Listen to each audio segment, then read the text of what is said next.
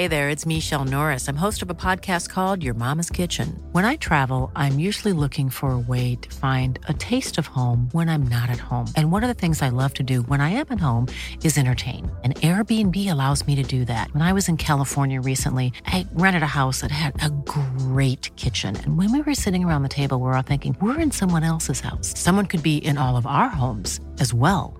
If you have a home, but you're not always at home, you have an Airbnb. Your home might be worth more than you think. Find out how much at airbnb.com/slash host.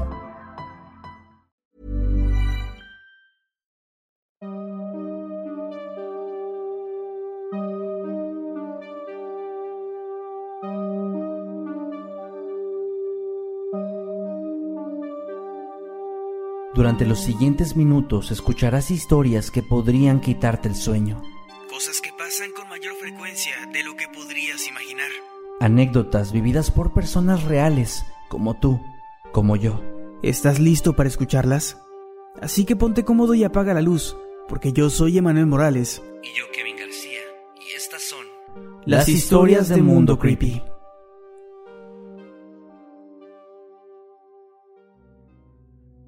Yo tengo una amiga a la que llamaremos M. En la prepa, M tenía una compañera cuya mamá era santera o algo así. M se enteró de esto porque una vez fue a su casa a hacer un trabajo y vio cosas muy raras en uno de los cuartos. Ellas dos se llevaban muy bien, al menos hasta que un día, esta chica vio a M hablando con el chico que le gustaba.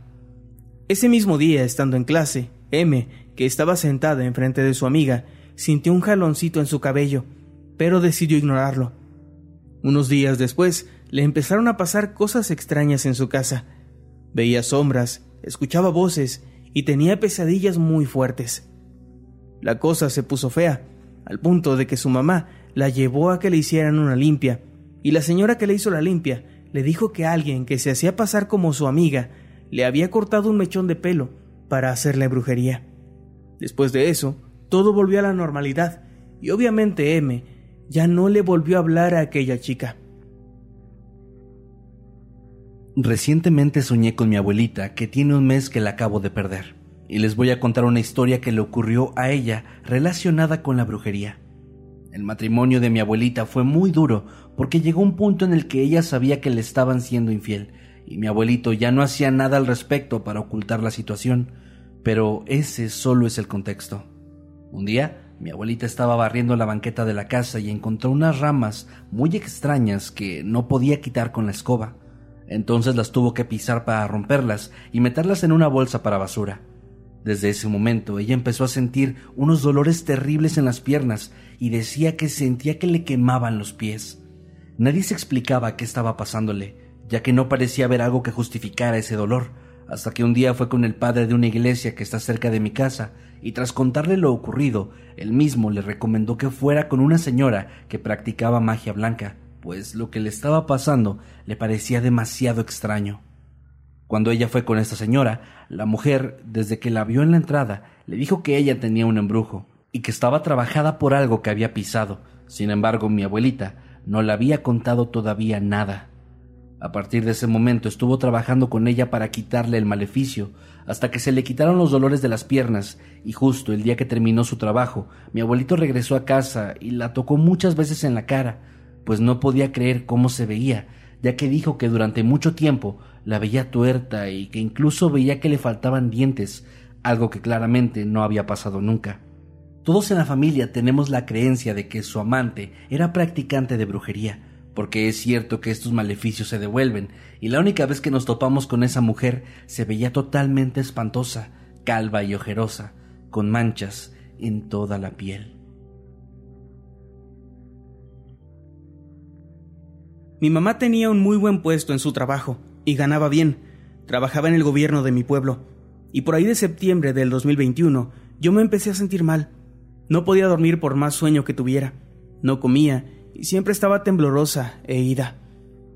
Pensé que era la ansiedad, pues tengo trastorno de ansiedad generalizada, pero estaba medicada y aún así los medicamentos parecían no surtir efecto.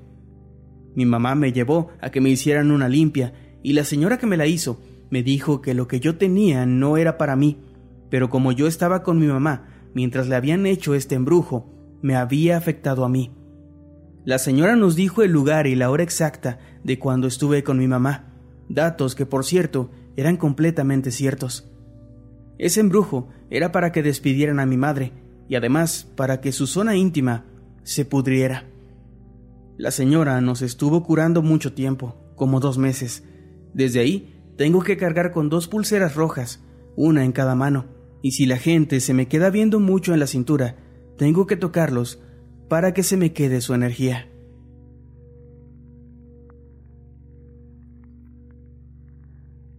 Yo fui víctima de brujería cuando tenía cinco años por una señora que solía ir a mi casa. Un día mi mamá y esa señora tuvieron una discusión, aunque desconozco la razón, pero eso provocó que la mujer dejara de ir. Un par de semanas después yo empecé a sentirme muy mal. Tenía dolores de estómago, náuseas, pesadillas, dolores de cabeza, sentía un malestar general muy intenso, a tal punto de desmayarme.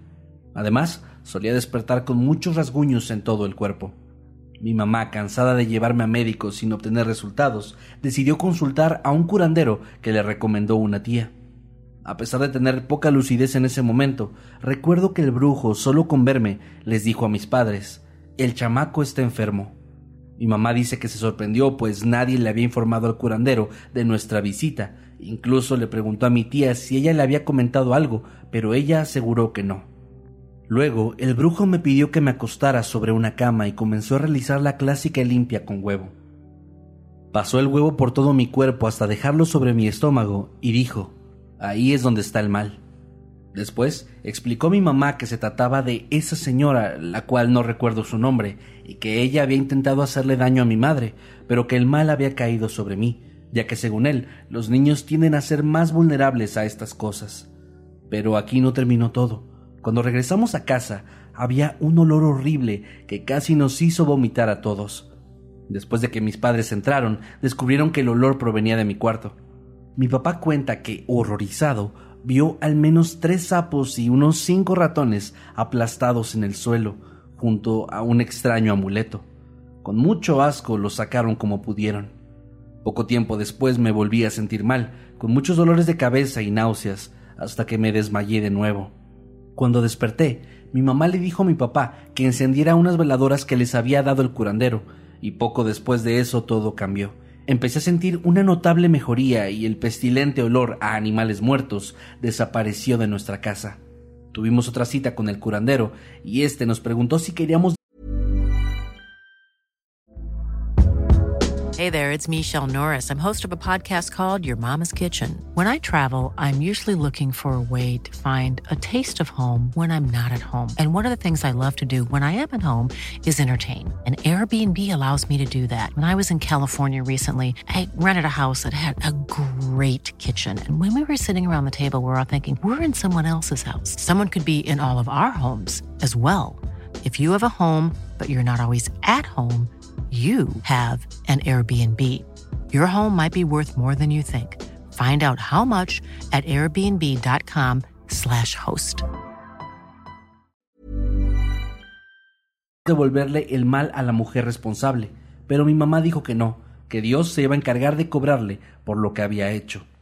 Actualmente tengo 16 años y aunque no recuerdo perfectamente lo ocurrido, mis papás platican sobre esto con frecuencia y admito que me pone muy nervioso escuchar esta historia. Hace muchos años mis papás tenían una casa y tenían unos vecinos que parecía que practicaban brujería y santería.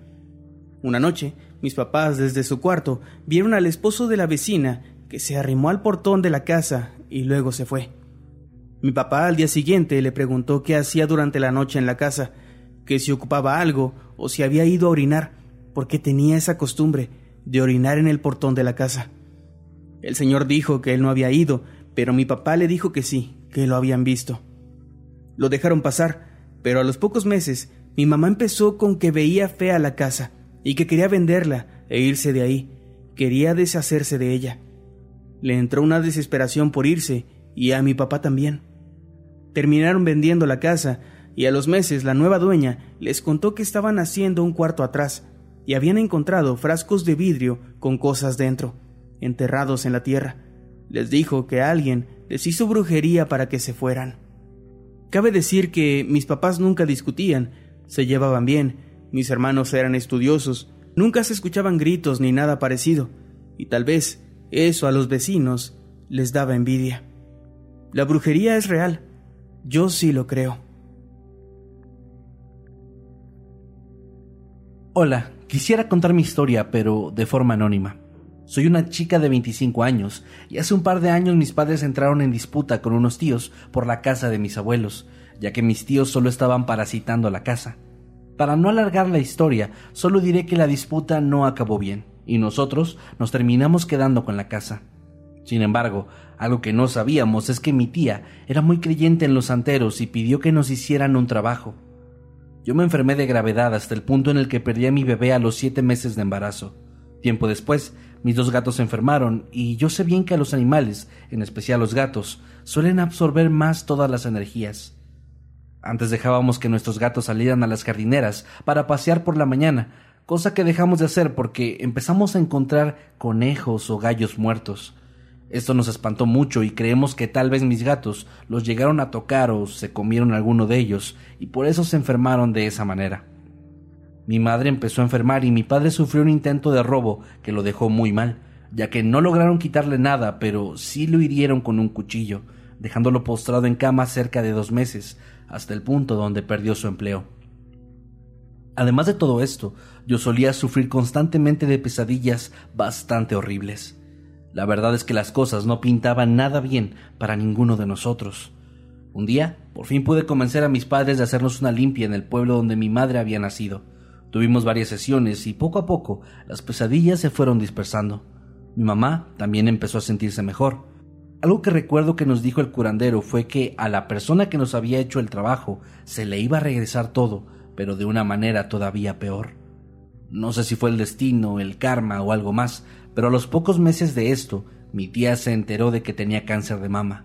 Poco después, perdió a su esposo en un accidente horrible y también a mi primo, quien fue víctima de un robo donde perdió la vida. En la actualidad mi tía se ve peor que nunca, y todavía sigue culpándonos de la desgracia de toda su familia. Nosotros, por paz mental, decidimos cortar lazos, pero a veces, cuando nos cruzamos con ella, todavía sentimos su mirada pesada encima de nosotros, llena de odio y rencor por algo que, sinceramente, ella misma se buscó.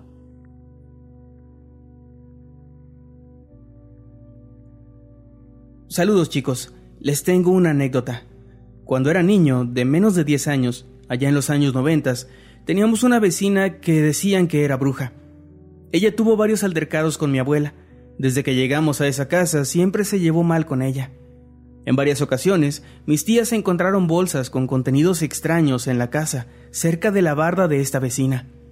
Ellas solo las tiraban a la basura, pero mi abuela de repente se empezó a poner mala y le hablaron a alguien para que la barriera con un huevo. Yo no creo mucho en eso, pero en ese tiempo estaba chico y me daba miedo.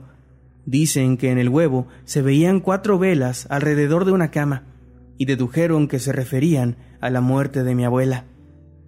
Mis tías sospechaban que la vecina tenía algo que ver, y un día vieron que arrojó una bolsa con cosas extrañas otra vez al patio de mi abuela. Sin pensarlo mucho, mi tía la tomó y la devolvió a la casa de la vecina, pero antes recitó esto. Que lo que le deseas a mi madre se te devuelva. No sé si fue coincidencia o si realmente esa mujer era bruja, pero a los pocos días la vecina falleció y mi abuela se recuperó por completo. Lo recuerdo muy bien, porque fue algo que, cuando estaba chico, me causó muchísimo miedo. Más aún porque cuando falleció la vecina, la casa quedó completamente abandonada por mucho tiempo y realmente tenía una apariencia muy tenebrosa. De hecho, después empezaron a pasar cosas muy extrañas alrededor de esa casa, pero tal vez les cuente eso en alguna otra ocasión. Por último, en una anécdota diferente, pero que va de la mano con el tema. En una ocasión, estaba en el patio de la casa de mi abuela y me encontré con una bolsa extraña y con un contenido raro. Me dio mucho miedo por lo que ya había pasado, así que la tomé con un papel y la arrojé a la calle. Muy orgulloso por lo que hice, volví a la casa, y al día siguiente escuché a mi papá, que estaba enojado, y fui a ver qué tenía. Le pregunté y me dijo que no podía encontrar una bolsa que acababa de comprar un día antes, con un polvo para limpiar los rines de su bicicleta. Muy avergonzado le dije lo que había hecho, que la había tirado a la calle. Vi su mirada y estaba enojado, pero le expliqué mis razones y al final entendió por qué lo hice, y no me regañó. Creo que me excedí con el texto. Saludos. Tengo una historia. De hecho es algo que me sucede todavía. Llevo varios años, desde el 2017 para ser exacto, sufriendo por esto.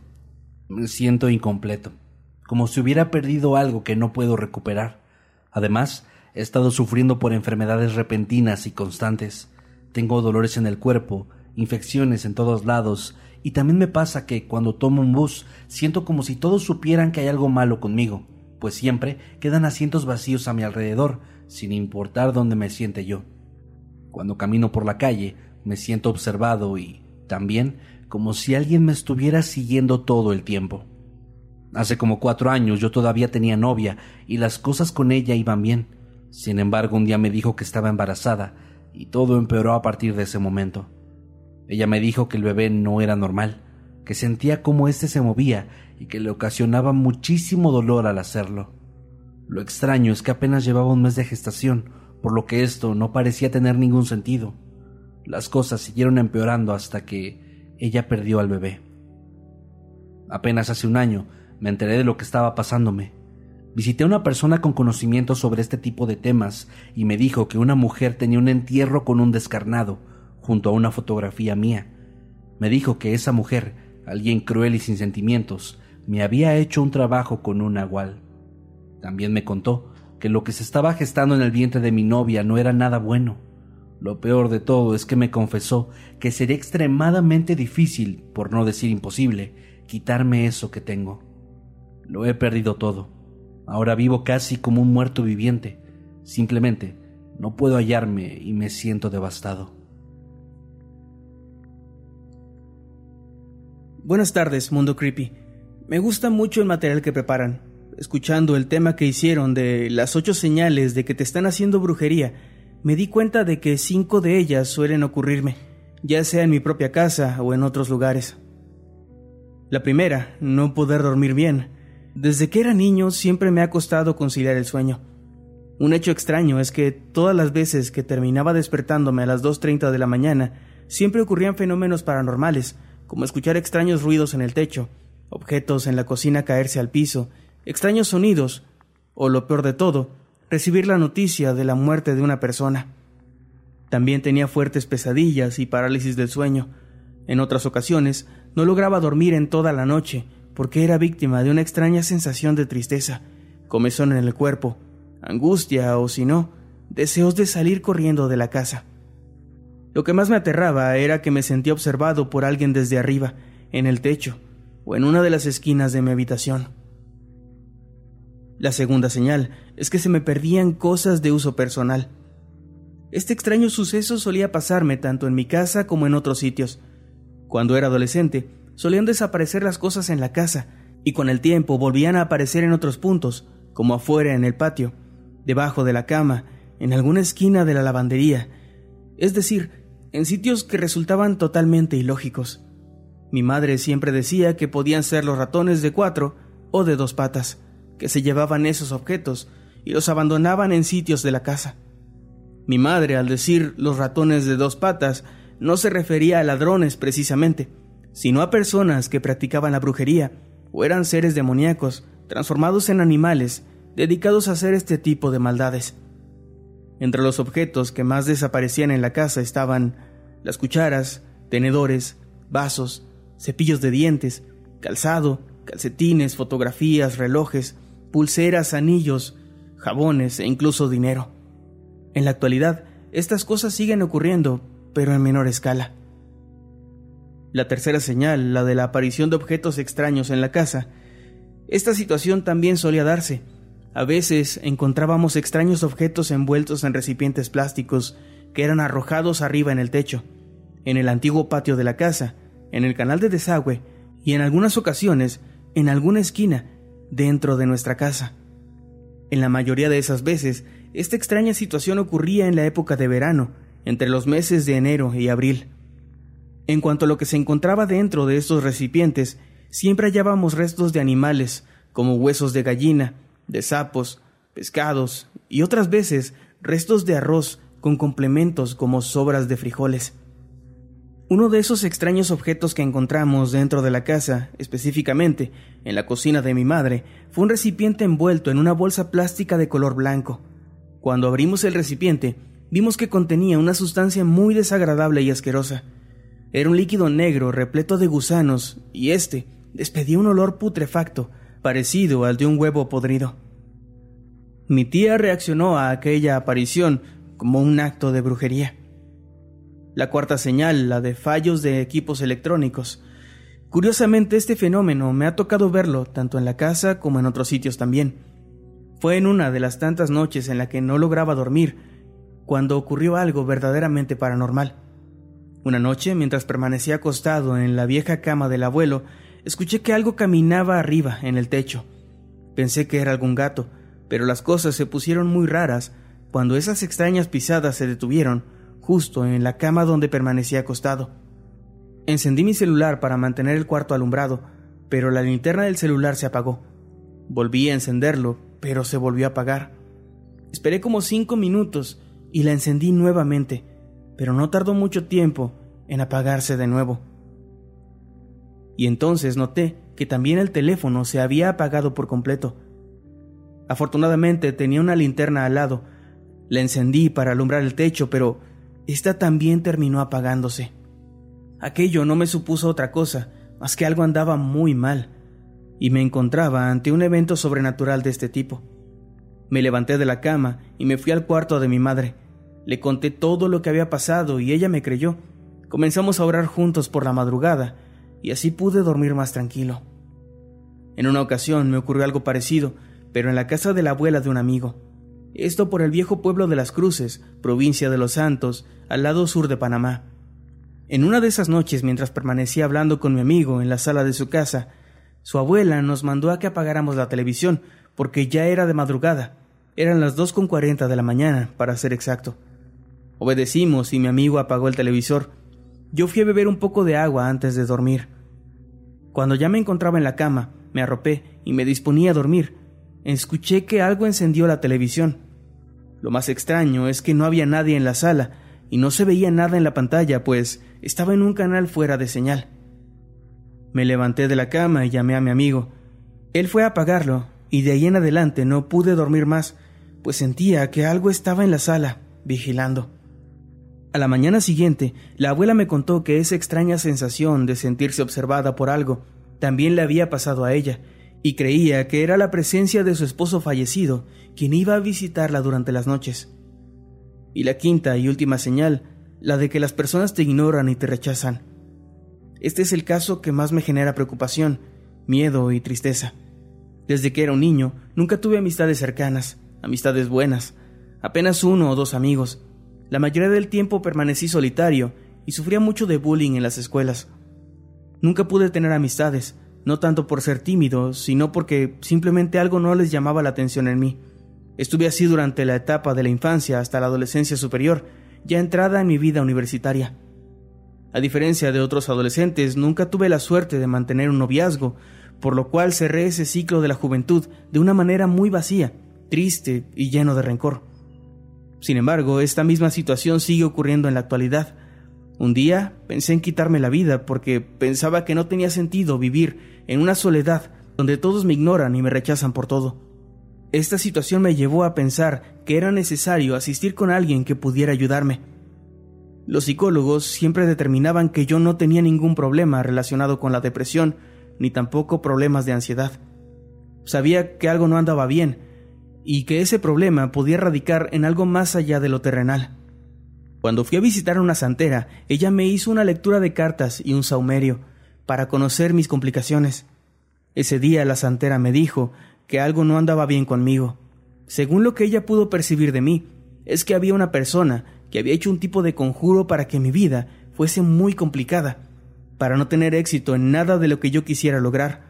La santera me dijo que esa fuerza negativa me acompañaba a todas partes y actuaba en la forma de una especie de aura que causaba que las personas se alejaran de mí, y que para despojar esa aura oscura debía hacerme un ritual completo de limpieza. Me contó que si seguía sin hacer nada, mi vida iba a seguir siendo muy mala, sin poder lograr ningún tipo de meta, y que esa mala energía iba a dejarme inútil por completo. Aquella mala noticia hizo que cayera en una profunda tristeza durante días, a pesar de los consejos de la familia. Me pidieron mejor tener fe en Dios, que Él todo me lo podía dar si me mantenía en la fe. En la actualidad estas cosas siguen ocurriendo, pero dejé de preocuparme. Ahora me da igual si la gente me habla o no, simplemente sigo luchando para seguir adelante.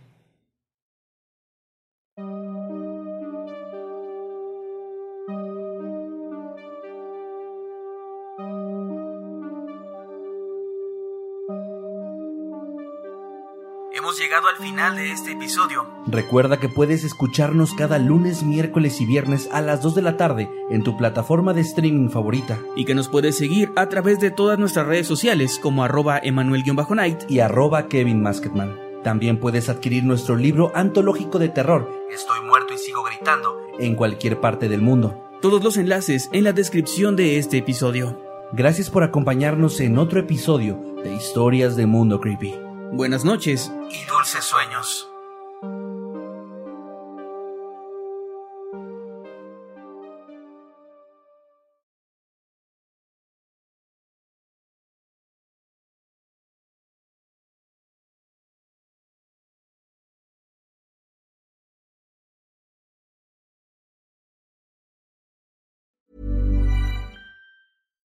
If you're looking for plump lips that last, you need to know about Juvederm lip fillers. With Juvederm Volbella XC and Juvederm Ultra XC, your lip look, whether it's subtle or bold, can last up to one full year with optimal treatment and no additional maintenance. Find a licensed specialist and see if it's right for you at juvederm.com today. That's J U V E D E R M.com. Add fullness to lips in adults over 21 with Juvederm Volbella XC or Juvederm Ultra XC. Do not use if you have severe allergies or a history of severe allergic reactions, or if you're allergic to lidocaine or the proteins used in Juvederm. Tell your doctor if you have a history of scarring or taking medicines that decrease the body's immune response or that can prolong bleeding. Common side effects include injection site redness, swelling, pain, tenderness, firmness, lumps, bumps, bruising, discoloration, or itching. As with all fillers, there's a rare risk of unintentional injection into a blood vessel, which can cause vision abnormalities, blindness, stroke, temporary scabs, or scarring. For full important safety information, visit juvederm.com.